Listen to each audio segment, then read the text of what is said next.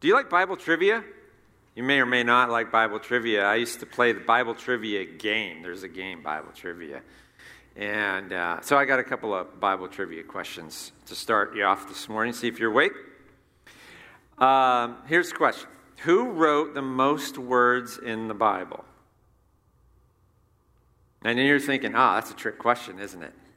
Because God wrote the words, right? He wrote them all. Well, yes, and that's in the sense of inspiration, that's true. But how about humanly speaking, who wrote the most of the Bible? Now, in the first service, there's a smaller room. People were feeling like calling it out. It was kind of cool. You're all a little shy this morning, spread out. That's okay. It's not Paul. It's not Jeremiah. Moses. I heard it. Moses. And it's by far Moses. Like, it's second place isn't even, it's like a very distant second. Very distant second. How about second place? Not Luke. That's close. That's third place. Luke wrote Acts and the gospel that bears his name. Actually, it's going to probably surprise you that it's Ezra. Or at least that's the general consensus among Bible scholars. He's considered to be the author of 1st and 2nd Chronicles, as well as the book that bears his name. So, and then fourth place, Jeremiah. Which book of the Bible is the longest book? I figured you would say Psalms, but that's not correct. In fact, I don't even think Psalms is fifth place. The longest book of the Bible is Jeremiah. It has the most words. Isaiah has 10 more chapters. Psalms has 150 psalms, but they're short. A lot of them are anyway. And second place is Genesis. Genesis is second place, length of Bible. And then, so it goes from there. But that's just some interesting facts. In both of those lists, Jeremiah is in there. We don't hear too much from Jeremiah. You may have a little magnet on your refrigerator that says, Jeremiah 29:11, for I know the plans I have for you, declares the Lord, plans to prosper you and not to harm you, plans to give you hope and a future. Most famous verse by far in the book. We are not going to be looking at that one today. But do you know anything else about Jeremiah other than that verse? It's one of those books of the Bible that's actually very beautifully written. It's confusing to a lot of people because the structure is hard to understand because the flow of it sometimes doubles back on itself, historically speaking. And so it's sometimes avoided for that reason. But there's so much beautiful stuff in here, and I want to highlight one of those verses for you this morning. Now, I have here a cold bottle of Red's purified Kroger water. I'm told that comes directly from the drinking fountains across the river and the stadium. That actually tastes really good. I like this kind. Now, have you ever been to a desert? Anybody ever been to a desert? I was born out in Colorado, and people don't generally think of it this way, but Colorado is basically a desert. And except if you're in the mountains, it's a little different. But it's very dry there. And so anytime anybody goes out west and they know that and they haven't been before, I say, make sure you take your sunscreen and make sure you take chapstick.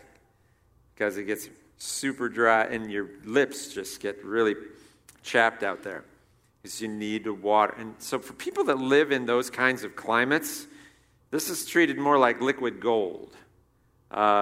Sometimes in the news we'll see stuff about the droughts out there and how the reservoirs are getting depleted, and we'll see what happens this year with all the extra snow they got, so they're really appreciating that.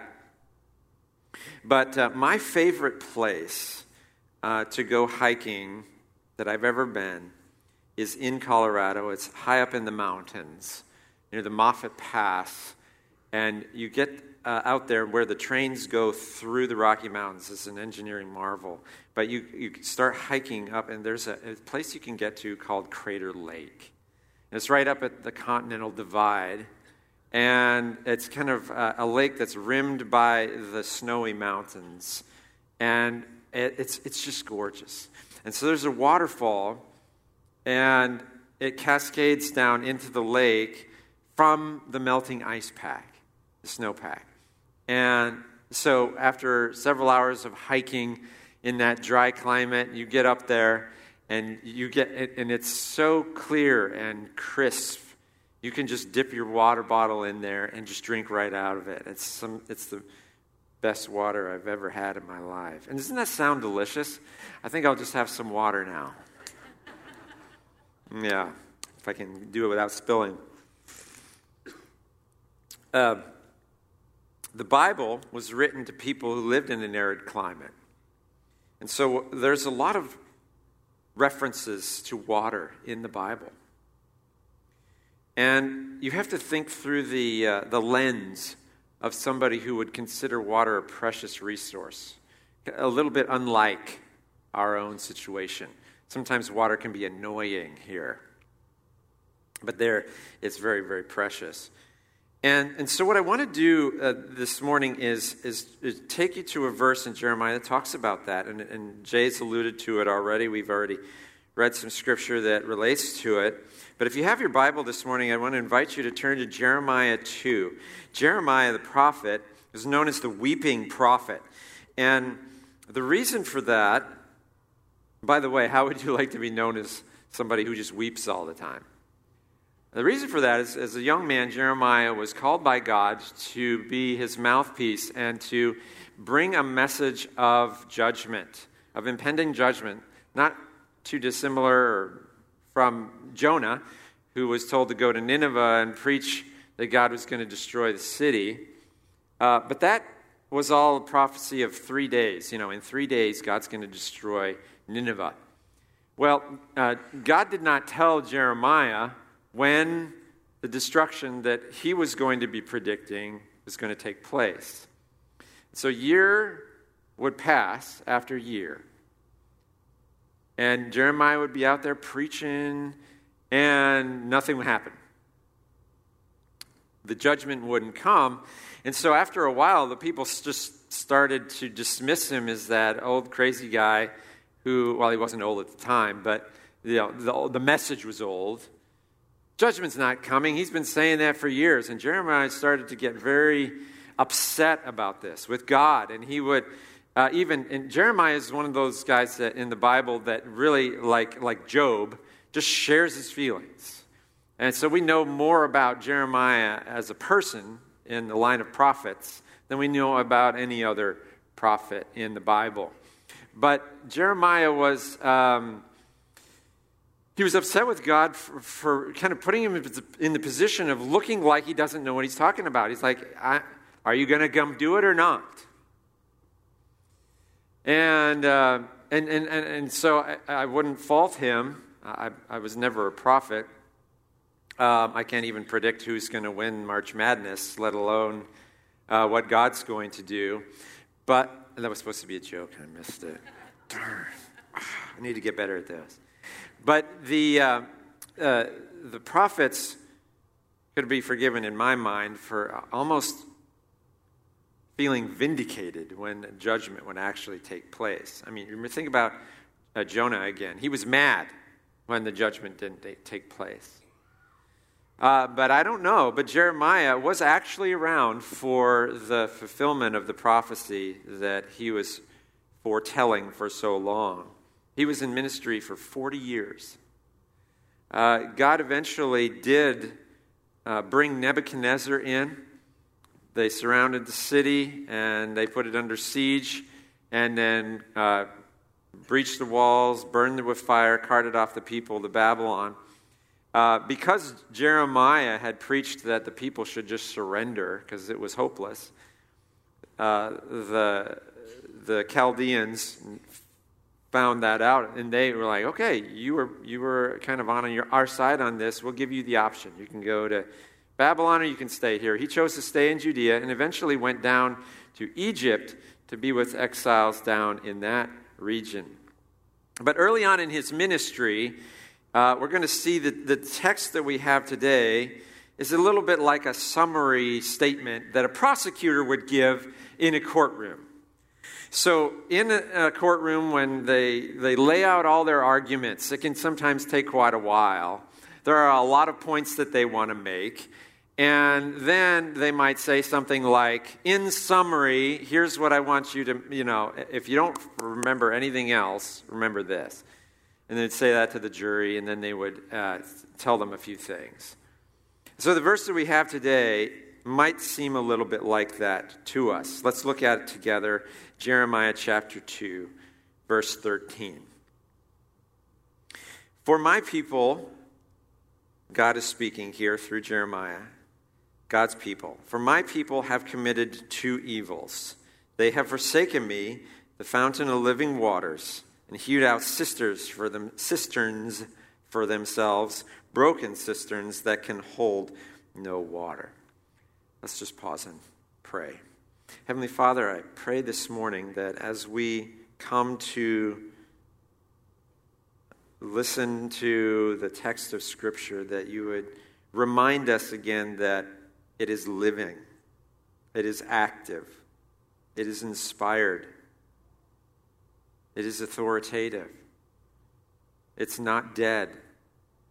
And so as we sit and listen to it and we read it this morning, you have something as fresh today to say to us as when Jeremiah said it and wrote it thousands of years ago. And so we pray that you would help us to receive it that way. The living God speaking through the living word to living people. Lord, I pray that as we even leave here today, that we would go with a sense that we have come and we have heard from you this morning. In Jesus' name we pray.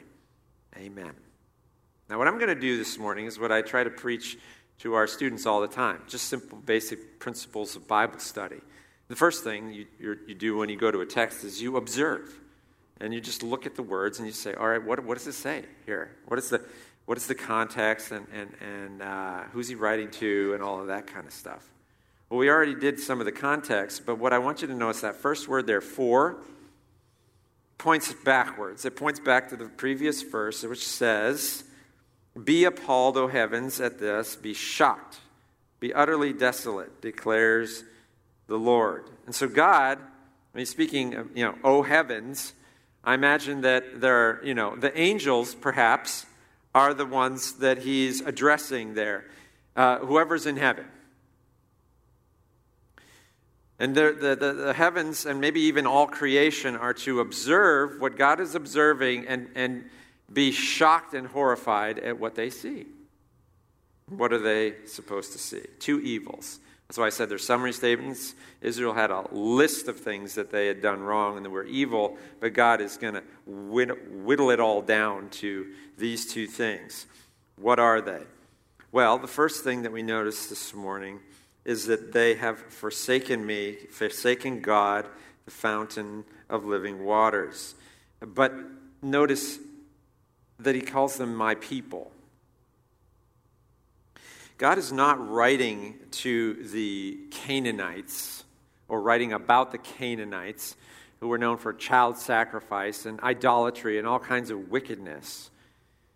They had no knowledge of God whatsoever. And God is saying, look, O creation, look, O heavens, look at this horrible situation. My people are behaving in evil ways.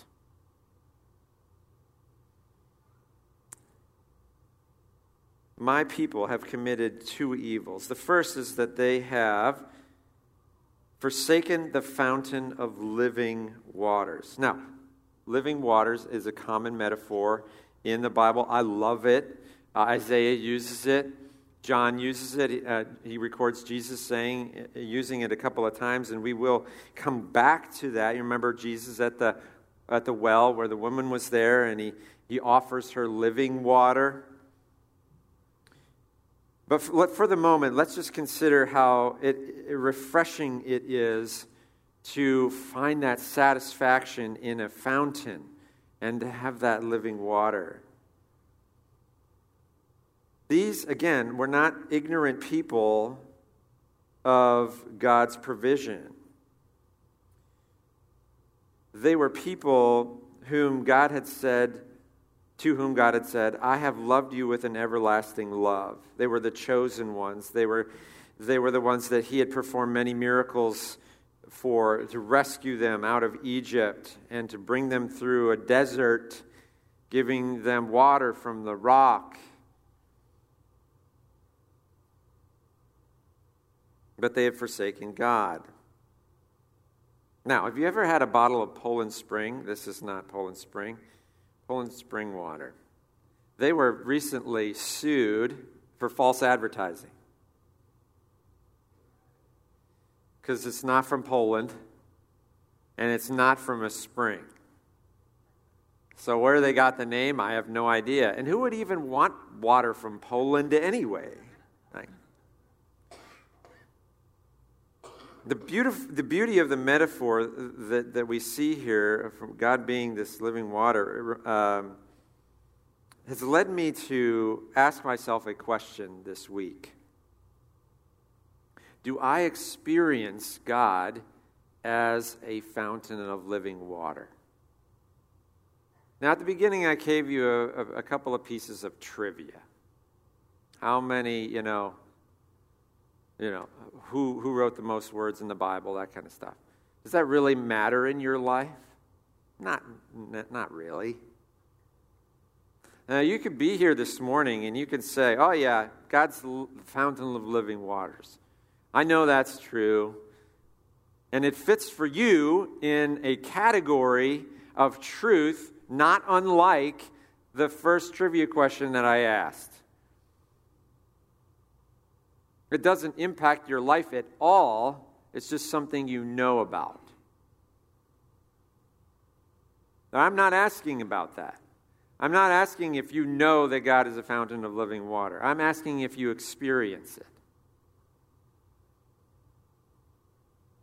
Do you find your refreshment for your soul in God?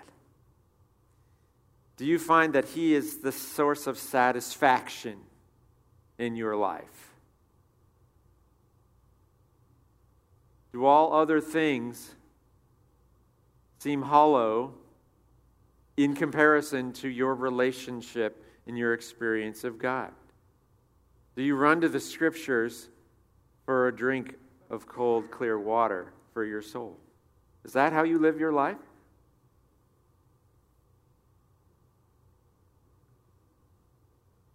So I've been asking myself that question this week. It's been very humbling, honestly, to ask that question. If we can't say yes to that, there could be a couple of reasons for that. Perhaps there's the reason of ignorance. I mean, we've just never really thought of God that way, and we've never really been taught that, and so we kind of walk around in ignorance of it, and we don't live that way for that reason. But it says here that they have forsaken me. That's a willful word. It's a word of intention, on purposeness. I've just made up a word. But that's the idea. That they knew of God that way. That they were not unaware of His life-giving properties. Yet, they decided to go a different direction.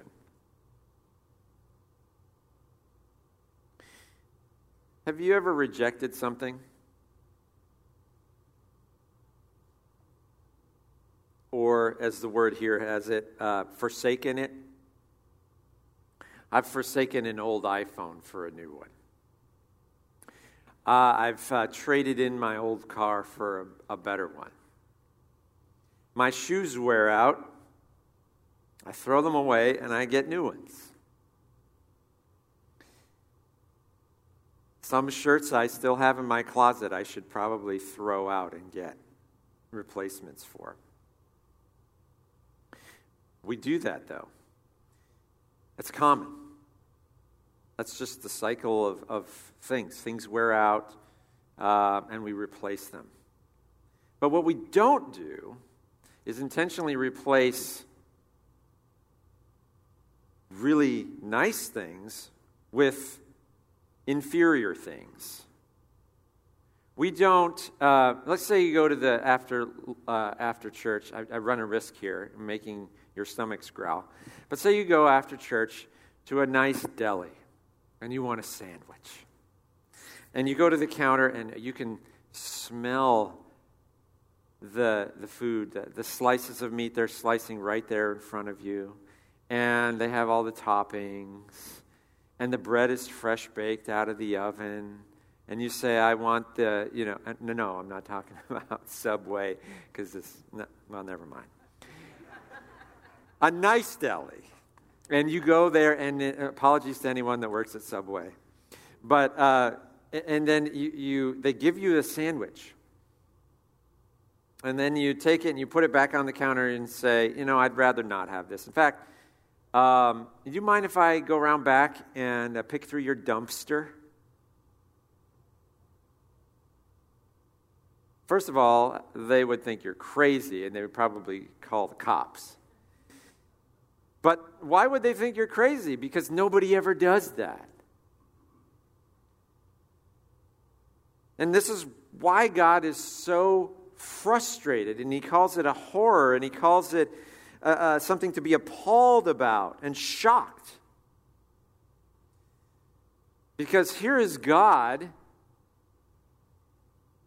with all that he is, and they're trading him in for what? Now, I have a slide. Oh, excellent. Thank you, Daniel. And you see here on the, I don't know where that waterfall is, but it's really nice. I'd like to go there. But on the other side, on the right, you see one of two types of cisterns that you would have found in Palestine during biblical times. Now, again, I told you it's an arid climate, so water is very precious. They have a rainy season, and they have a dry season. And during the rainy season, they want to try to capture as much water as they can, just like they do in modern days out west in the reservoirs. They don't use cisterns today, really. My grandfather actually had one in his house up in the mountains there in Colorado, where he captured the rainwater from the gutters to go down into big barrels. Well, same concept. And so people would build these on their rooftops. So the square house or whatever, they just add extra wall space around, and then they would line it with like a limestone kind of mortar to kind of seal it off. And then the rain would come and it would capture it, and that's a cistern. And sometimes they would build them on the ground as well. But the other type of cistern was more the type that I don't have pictured up there. Really, that's kind of a hybrid situation of the two types. But the other type is one where they would actually go in and find solid rock, and they would, over time, just carve it out with whatever they could, pickaxes.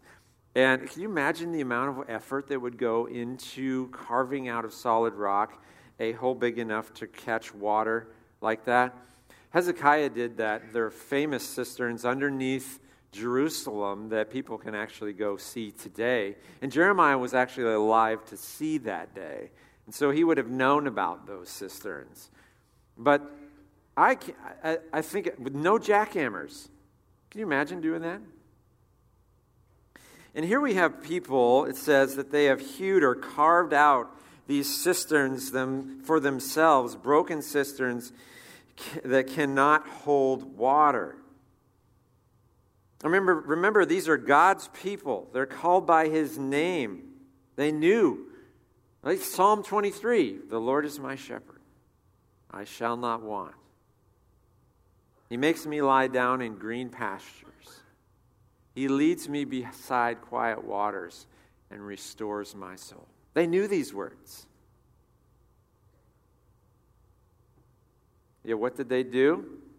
I'll use my paraphrase. They looked at all God could offer them and said, nah, don't want that. It's like they were saying, I'll build it with my own hands, thank you very much. I'm a self-made individual. I'll take charge of the situation and create happiness on my own terms. Does that happen today?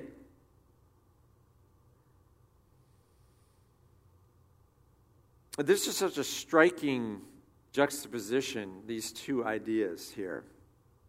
It makes you wonder, why would anyone do this? And we can kind of sit in judgment on them and say, oh, look it. I mean, why would anyone? That's stupid. I would never do that.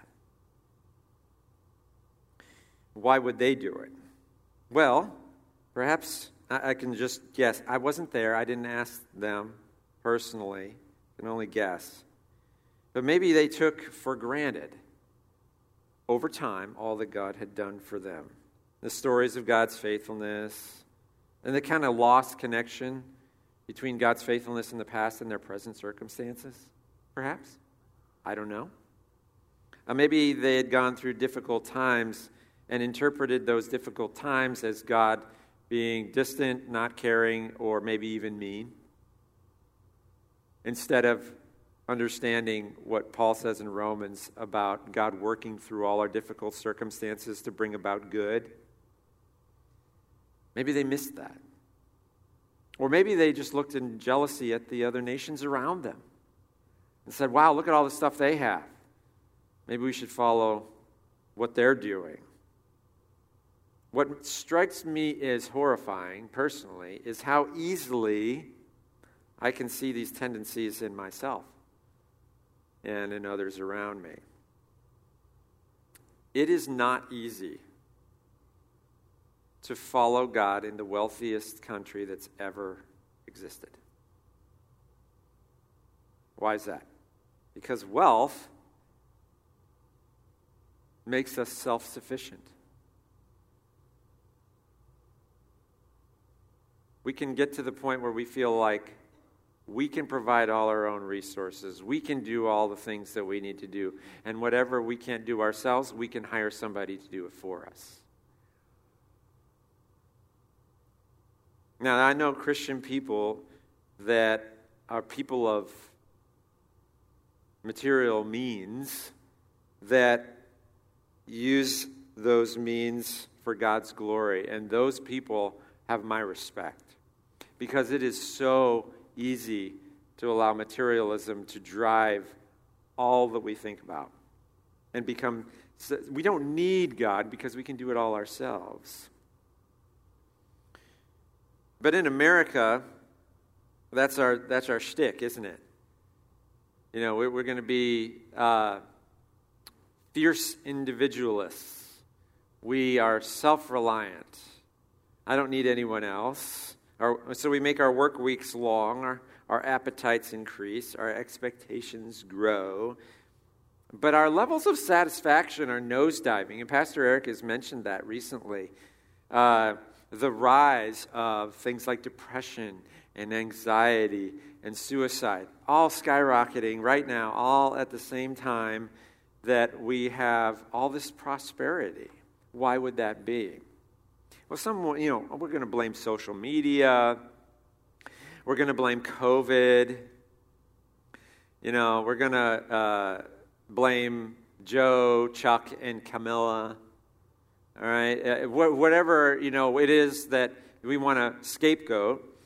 Could it be that none of those things are really the problem? Perhaps it is something like what we're reading here this morning. And trying to find satisfaction and trying to find water to quench our thirsty souls, we're going to the wrong source. The more we reject God as a culture, the more dry and empty and broken we're going to be. Now, there's a second haunting question that I've been asking myself this week. Is there anything in my life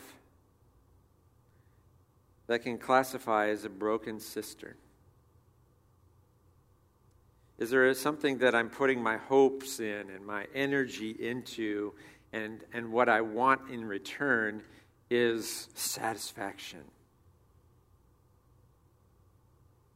Is it my house? Some people do that. They pour tons of effort into that. It can be a gym membership, because we want to look a certain way, or maybe it's our work, our achievements that we're striving for, the achievements of our kids or our grandkids. Clothing, accessories. We got to have accessories. That's really important. Boys got to have toys, right? Got to have a boat. Got to have something to pull the boat with. Got to have the big TV. And if you can put your arms out and you can reach the edges of your TV's not big enough, right? These are the things that we look for. And why do we have to have all these things? Well, we think they're going to be enjoyable. That's one reason. And if you have a boat, God bless you. Take me out fishing next week. That'd be great.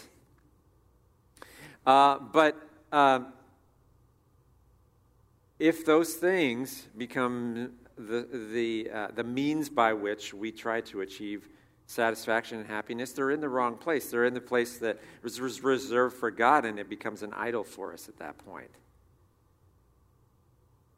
A couple of months ago, I took my truck in for an oil change, and they convinced me to get my transmission flushed. Well, I got it back, drove home a little funny the next morning. I tried to drive it. It wouldn't go anywhere. So I had to have it towed back to the dealership. They investigated and discovered that they had not filled up the transmission with fluid, and therefore it had broken down. So they ruined my transmission. There are supply chain issues right now for transmissions, and so I hope yours stays going nice and smooth, because if it's not, you're going to be in for a long haul. So 2 months later, I get my truck back. And I was so happy to have this thing back. I don't know why. It's just a hunk of black metal. But I was so happy. And so I was driving it all week, enjoying it. 1 week to the day after I got it, the transmission went out again. And that was just this past Friday, just a couple of days ago. And I was so upset about that. And I really tried to compose myself when I got on the phone with the dealership. And so I said, hey, it's... And it's bad when they know who you are when you just say your name. I took it back.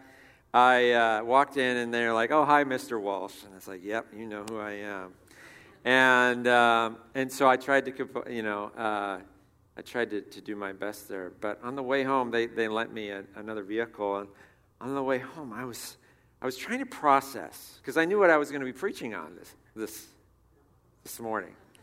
I was like, thank you, Lord, for giving me an illustration. And so I was thinking, why is this bothering me so much? I have transportation. I'm putting miles on somebody else's vehicle. Why is this bothering me so much? Could it be that vehicle is a broken cistern for me? Could it be that something in my life is trying to jockey for the position of satisfaction that only God, the source of living water, should be? I don't want that to be true of me, and I hope you don't want it to be true of you either. I want to finish up this morning by kind of shifting our focus from perhaps what it has been all along here, and which is good, and that would be on how this is all affecting you personally. Because we're supposed to try to ask ourselves these questions, these personal pronouns. Lord, what do I need to change? And how all of this. But we have to be careful that in doing so, in asking those questions, we aren't doing them for the wrong reasons. Why do you want living water? I'm assuming you do, rather than a cracked, broken cistern. Why do you want that? Well, for the satisfaction of my soul, of course. Well, in the mind of Jesus, that's an incomplete response. And I want to show you why. Turn to John chapter 7. You have your Bible with you this morning.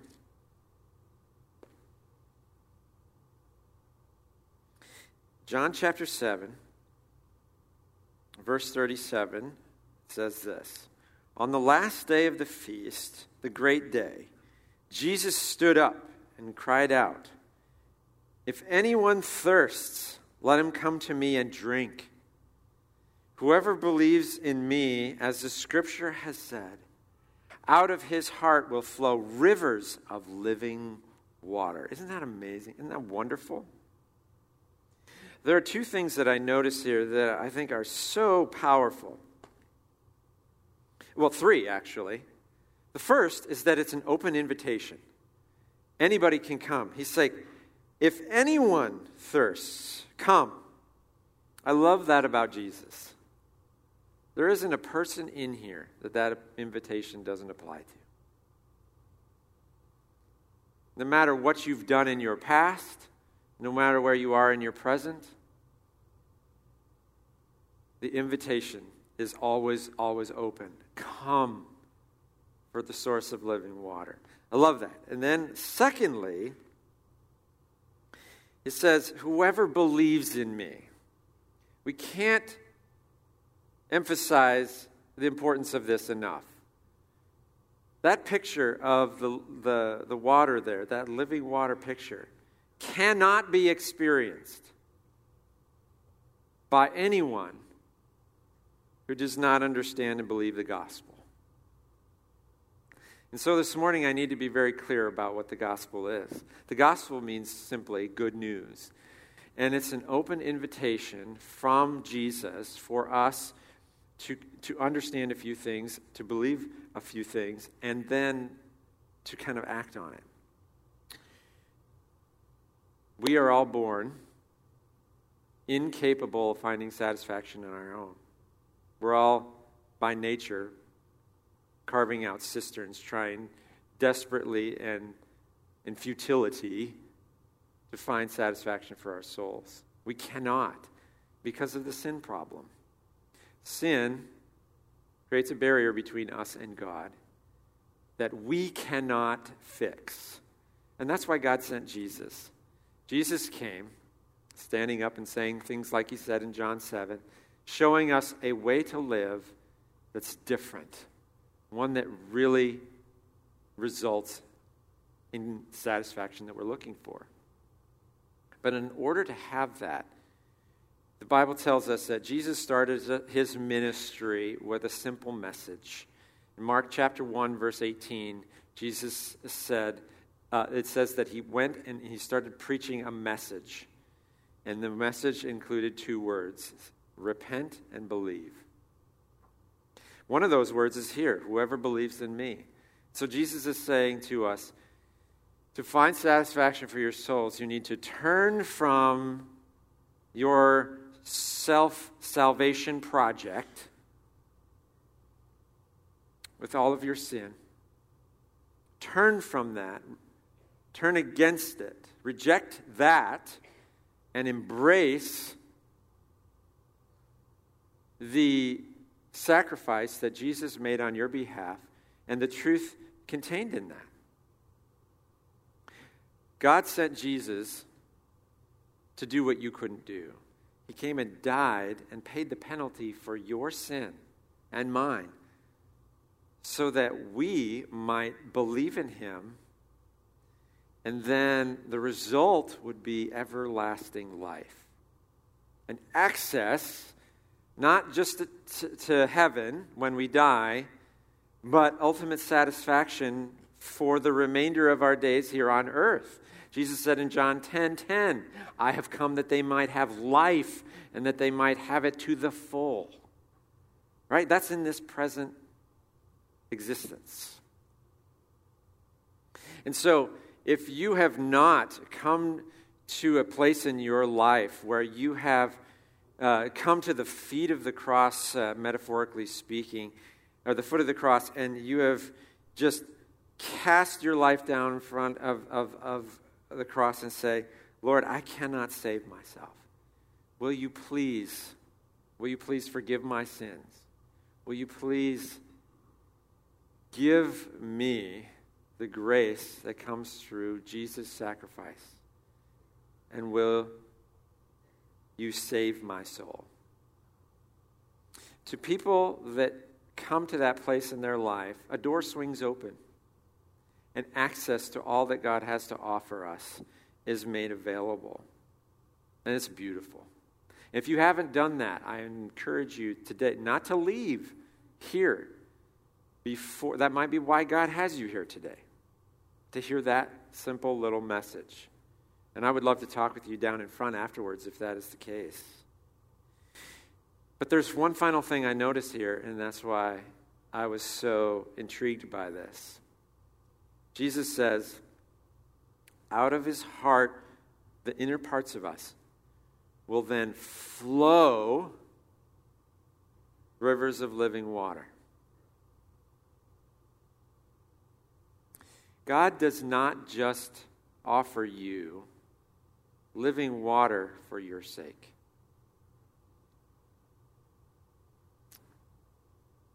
He offers it so that you will drink deeply of it, fill up, and overflow into the lives of other people.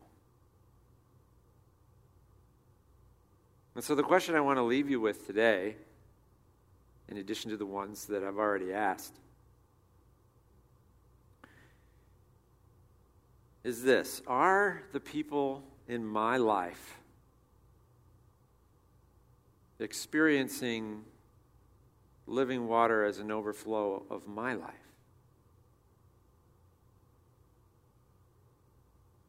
Or am I so dried up that I'm sucking the life out of everybody around me? Because God wants to be an agent of hydration. God wants you to be an agent of hydration for the thirsty souls around you.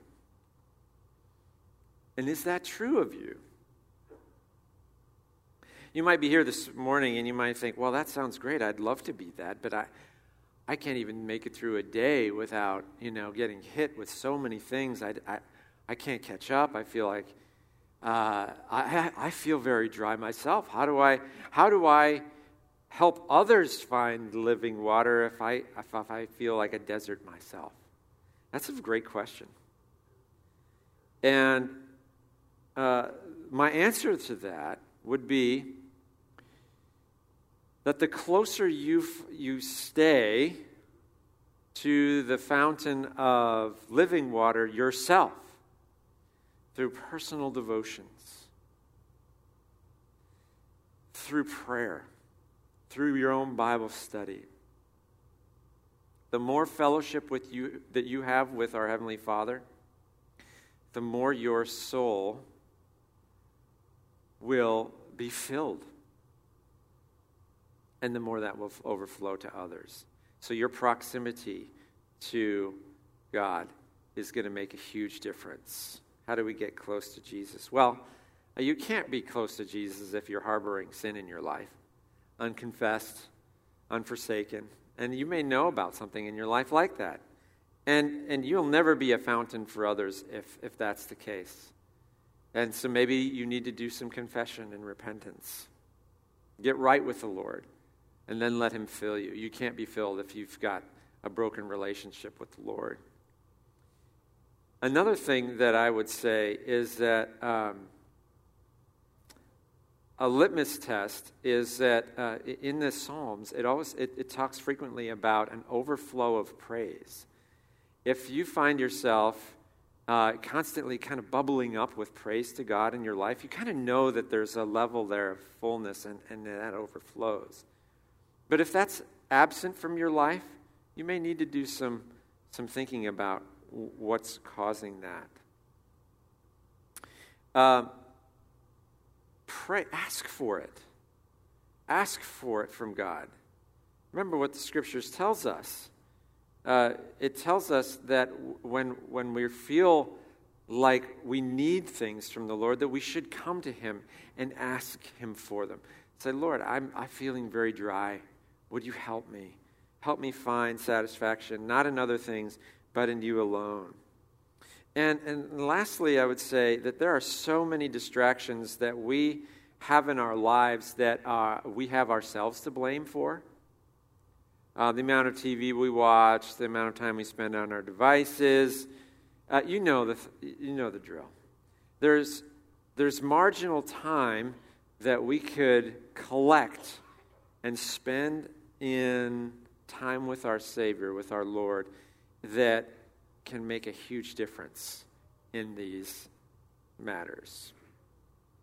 So I hope this morning that you will leave thinking about whether you are dry or full, and whether that's overflowing to others or whether it's not.